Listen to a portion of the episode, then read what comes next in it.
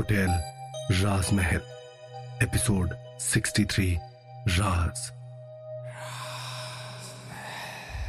दिव्या ये भी नहीं जानती कि वो कब खड़े खड़े ख्यालों में खो गई और उस मनहूस रात के बारे में सोचने लगी, जब उसने पहली बार होटल राजमहल को सही सलामत अपनी जगह पर खड़े देखा था।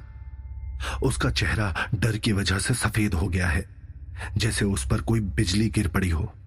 और उसके माथे पर छलक आई पसीने की बूंदें उसकी घबराहट और चिंता को काफ़ी अच्छे से दिखा रही है। उसकी ये हालत देखकर विशाल काफ़ी ज़्यादा हैरान हो गया। उसे समझ में नहीं आया कि आखिर दिव्या के दिमाग में ऐसा क्या चल रहा है जो उसकी ये हालत हो गई है। दिव्या दिव्या, तुम ठीक तो हो ना? विशाल ने दिव्या के कंधों को झटकते हुए पूछा। हाँ हाँ हाँ हाँ मैं मैं ठीक हूँ। दिव्या ने हड़बड़ाहट में आकर जवाब दिया, मैं कब से तुम्हें आवाज़ लगा रहा हूँ? लेकिन ऐसा लग रहा है जैसे तुम मुझे सुन ही नहीं पा रही हो। और तुम्हें अचानक से ये पसीने क्यों आने लगे? अपना चेहरा तो देखो। ऐसा लग रहा है जैसे तुमने कोई भूत देख लिया हो। दिव्या ने तुरंत अपने दोनों हाथों से अपने चेहरे को साफ़ करते हुए कहा, नहीं नहीं नहीं, विशाल, मैं पूरी तरह से ठीक हूँ। तुम जाओ, जाकर सो जाओ। मैं भी अभी सो जाऊँगी। नहीं, अब मैं तुम्हारी कोई बात नहीं सुनने वाला। चलो, तुम मेरे साथ चलो। मैं तुम्हें तुम्हारे कमरे तक छोड़ देता हूँ। लेकिन विशाल मेरी दिव्या ने कुछ कहने की कोशिश की, मगर विशाल ने उसकी बात बीच में ही काटते हुए कहा, मुझे कुछ नहीं सुनना। चलो यहाँ से। और इतना कहकर विशाल ने दिव्या का हाथ पकड़ा और वो उसे स्टडी रूम से बाहर ले जाने लगा। जाते जाते दिव्या ने एक नज़र पीछे मुड़कर उस कमरे की तरफ़ देखा और उसके बाद वो विशाल के साथ वहाँ से चली गई। कुछ ही देर में घड़ी की सुइयों ने रात के ग्यारह बजने का इशारा किया और दिव्या और विशाल को पता भी नहीं चला कब उन्हें चक्कर आने लगे और कब वो होटल राजमहल पहुँच गए।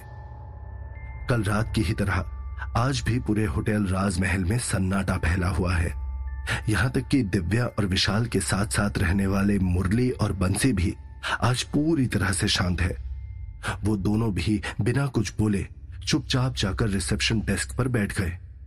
थोड़ी देर बाद बैठे बैठे विशाल को उबासी आने लगती है। उसकी ये हालत देखकर दिव्या हंसने लगती है और उसे कहती है, लगता है आज दिन में तुम्हारी नींद पूरी नहीं हुई?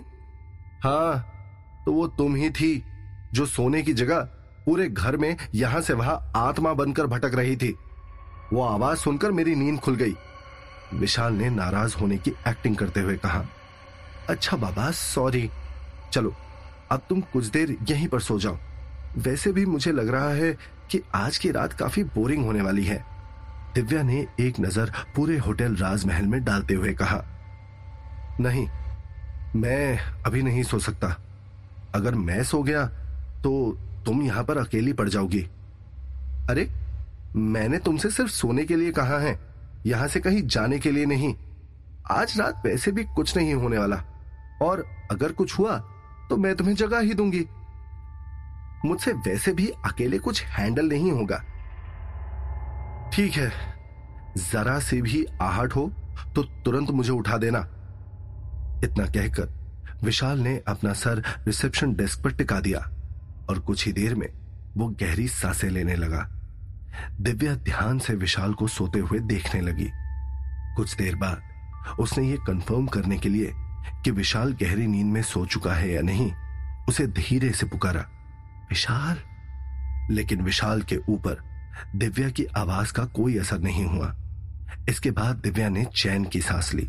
और वो तुरंत रिसेप्शन डेस्क खंगालने लगी।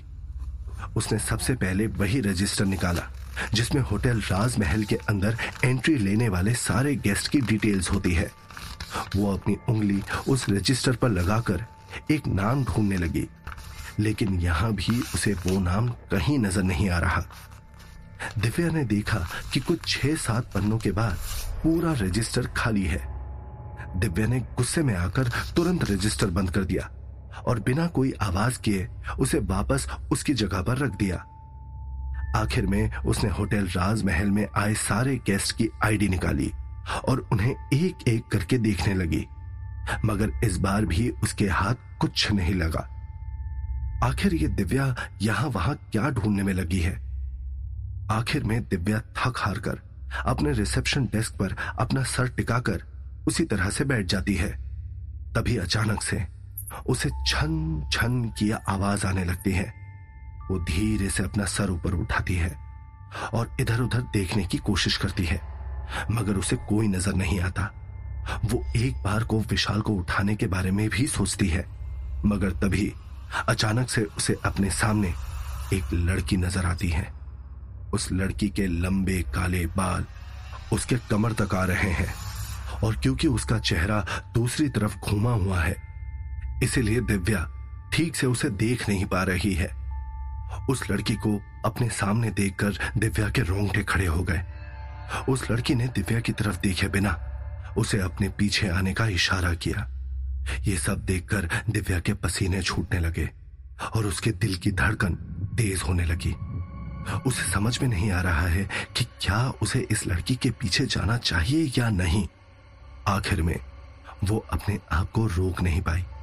और चुपचाप उस लड़की के पीछे पीछे जाने लगी। उस लड़की के पैरों से खून बह रहा है और वो जहाँ भी जा रही है, वहाँ पर खून से सने पैरों के निशान बन रहे हैं। दिव्या ने देखा कि वो लड़की बिना दरवाज़ा खोले सीधा होटल राजमहल के ऑफ़िस के अंदर घुस गई। ये देखकर दिव्या की रूह काँप गई और वो एक पल को उसी जगह पर खड़ी रह गई। कहीं मैं कोई बेवकूफ़ी तो नहीं करने जा रही हूँ। दिव्या ने धीरे से खुद से कहा, उसे बेहद डर लग रहा है, लेकिन वो किसी भी कीमत पर अपनी तलाश पूरी करना चाहती है। इसीलिए वो ये मौका नहीं छोड़ सकती। दिव्या ने कांपते हाथों से होटल राजमहल के ऑफ़िस का दरवाज़ा खोला, मगर दरवाज़ा खुलते ही अंदर से काफ़ी सारे चमगादड़ उड़ते हुए बाहर निकल आए। अचानक से अपने चेहरे की तरफ़ आते हुए इतने सारे चमगादड़ों को देखकर दिव्या काफ़ी ज़्यादा घबरा गई और लड़खड़ा कर नीचे ज़मीन पर गिर गई। कुछ देर के बाद वो गहरी सांस लेते हुए एक बार फिर हिम्मत करके खड़ी हुई और डरते डरते आगे बढ़ने लगी। जैसे ही वो होटल राजमहल के ऑफ़िस के अंदर घुसी, तभी अचानक से उसे ऐसा लगा जैसे धीरे से किसी ने उसके कान में कुछ फुसफुसाया हो।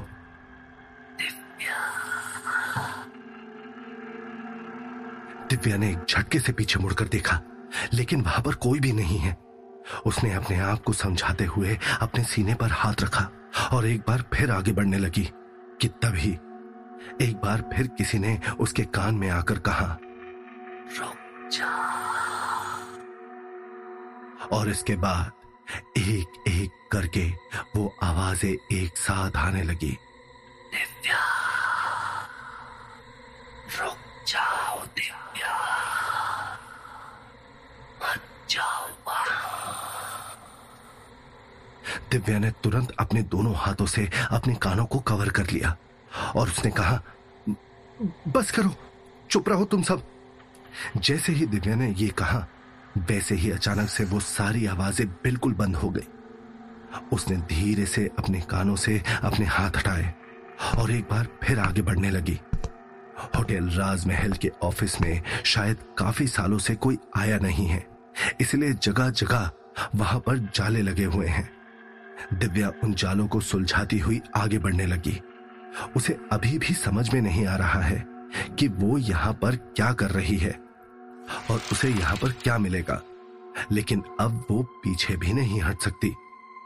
तभी अचानक से एक आवाज़ आई और दिव्या ने अपना चेहरा घुमाकर देखा तो ऑफ़िस के टेबल पर रखा हुआ पेपर वेट अपने आप घूम रहा है।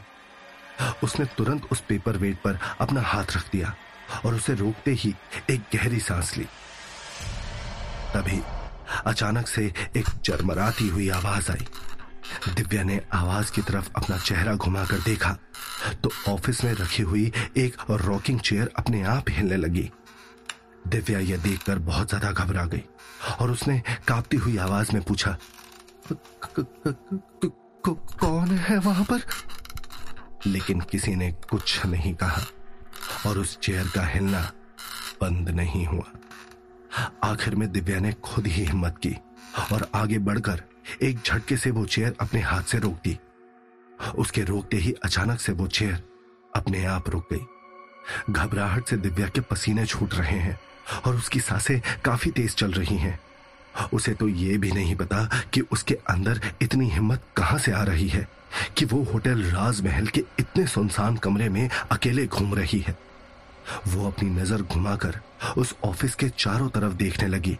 तो वहाँ पर उसे एक डेस्क नज़र आया। दिव्या तुरंत उस डेस्क के पास पहुँच गई और उसके दराज खोल खोल कर उसके अंदर तलाशी लेने लगी। मगर यहाँ पर भी उसके हाथ कुछ नहीं लगा। तभी अचानक से उसे वही छन छन करती हुई आवाज़ कमरे से बाहर जाती हुई सुनाई दी। दिव्या ने तुरंत उस तरफ़ देखा तो वही लंबे बालों वाली लड़की भागते हुए कमरे से बाहर जा रही है। दिव्या ने आओ देखा ना ताओ और तुरंत उसके पीछे पीछे जाने लगी। उस लड़की के पीछे जाते हुए दिव्या के मन में सिर्फ़ एक ही ख्याल है और वो ये कि शायद आज उसे उसके सवालों का जवाब मिल जाएगा। वो लड़की छन छन की आवाज़ करते हुए ग्राउंड फ्लोर पर बने एक कमरे के अंदर घुस गई। दिव्या ने उसे जाते हुए देखा, मगर उसकी इतनी हिम्मत नहीं हो रही है। कि वो भी उस कमरे का दरवाज़ा खोलकर अंदर घुसने की कोशिश करे। होटल राजमहल के ग्राउंड फ्लोर पर सिर्फ़ अकेला वही कमरा है। उस कमरे के दरवाजे पर इतनी धूल जमी हुई है कि दिव्या ठीक से उसका रूम नंबर भी नहीं देख पा रही है। वो धीमे कदमों से आगे बढ़ती हुई उस दरवाजे के पास जाती है और अपने हाथ से उस दरवाजे पर लगा हुआ रूम नंबर का बोर्ड साफ़ करती है। Room number zero zero one उसे देखकर दिव्या काफ़ी ज़्यादा हैरान हो जाती है। इस रूम के बारे में तो कभी किसी ने कोई ज़िक्र नहीं किया। विशाल ने भी कभी मुझे इसके बारे में कुछ नहीं बताया। क्या मेरे सारे सवालों का जवाब इसी दरवाजे के पीछे है? दिव्या ने धीरे से खुद से कहा उसके मन में इस वक्त तरह तरह के सवाल चल रहे हैं। उसने ध्यान से उस दरवाजे के हैंडल की तरफ़ देखा, जिस पर जाले लगे हुए हैं। शायद काफ़ी सालों से कोई इस कमरे के अंदर नहीं गया। दिव्या इस वक्त इसी कश्मकश से जूझ रही है कि क्या उसे इस कमरे के अंदर जाना चाहिए या नहीं। घबराहट और डर के मारे उसके हाथ काँप रहे हैं, मगर उसने एक बार फिर अपने आप को हिम्मत देते हुए अपनी उन्हीं कांपती हाथों से उस दरवाजे का हैंडल खोलने की कोशिश की। मगर जैसे ही उसके हाथ उस हैंडल पर पड़े, अचानक से पूरे होटल राजमहल में तेज हवाएँ चलने लगी और उसके तुरंत बाद किसी के ज़ोर से दर्द में चीखने की आवाज़ आई और घबराकर दिव्या ने तुरंत अपने कानों पर हाथ रख लिया। उसी वक्त उसे ऐसा लगा जैसे एक साया उसके पास आया हो और उसने धीरे से दिव्या के कान में फुसफुसाया हो।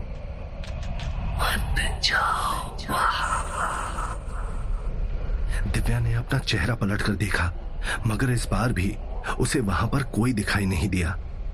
दिव्या ने अपने माथे का पसीना साफ़ किया और एक बार फिर दरवाज़ा खोलने के लिए अपना हाथ आगे बढ़ाया। मगर तभी उसे ऐसा लगा जैसे कोई उसके पीछे खड़ा हो और उसे किसी के तेज तेज सांस लेने की आवाज़ साफ़ सुनाई दे रही है। दिव्या का डर और बढ़ने लगता है। तभी उसे अपने कान में किसी के दर्द में चिल्लाने की आवाज़ आती है। नहीं! दिव्या! दिव्या! एक एक करके उसके कानों में कई सारे लोगों की एक साथ चिल्लाने की आवाज़ें आने लगती हैं।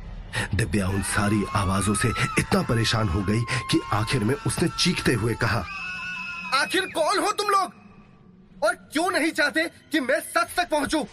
चाहते क्या हो तुम मुझसे? और इतना कहते ही, वो अपनी पूरी ताकत लगाकर उस दरवाजे के हैंडल को खोलने की कोशिश करने लगी। मगर वो हैंडल भी खुल नहीं रहा है और जाम हो चुका है।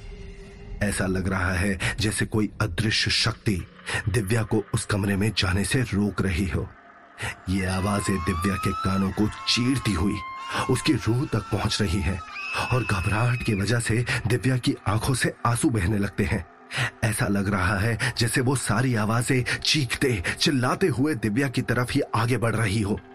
इन सबसे डरकर दिव्या बार बार पीछे मुड़ते हुए अपनी पूरी ताकत से उस दरवाजे को खोलने की कोशिश कर रही है।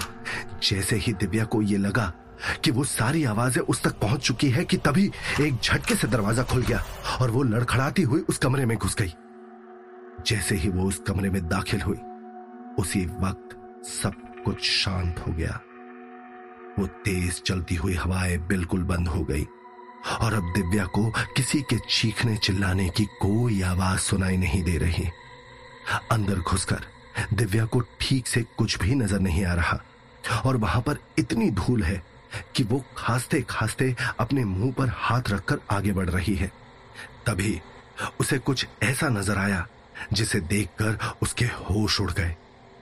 वहीं दूसरी तरफ़ ऊपर अपने रूम में मल्लिका एक वाइट कलर का ट्रांसपेरेंट गाउन पहने, अपनी रॉकिंग चेयर पर बैठे हुए कुछ गुनगुना रही है और अपनी आँखें बंद किए आराम फरमा रही है, जिसकी आवाज़ उसके पूरे कमरे में गूंज रही है।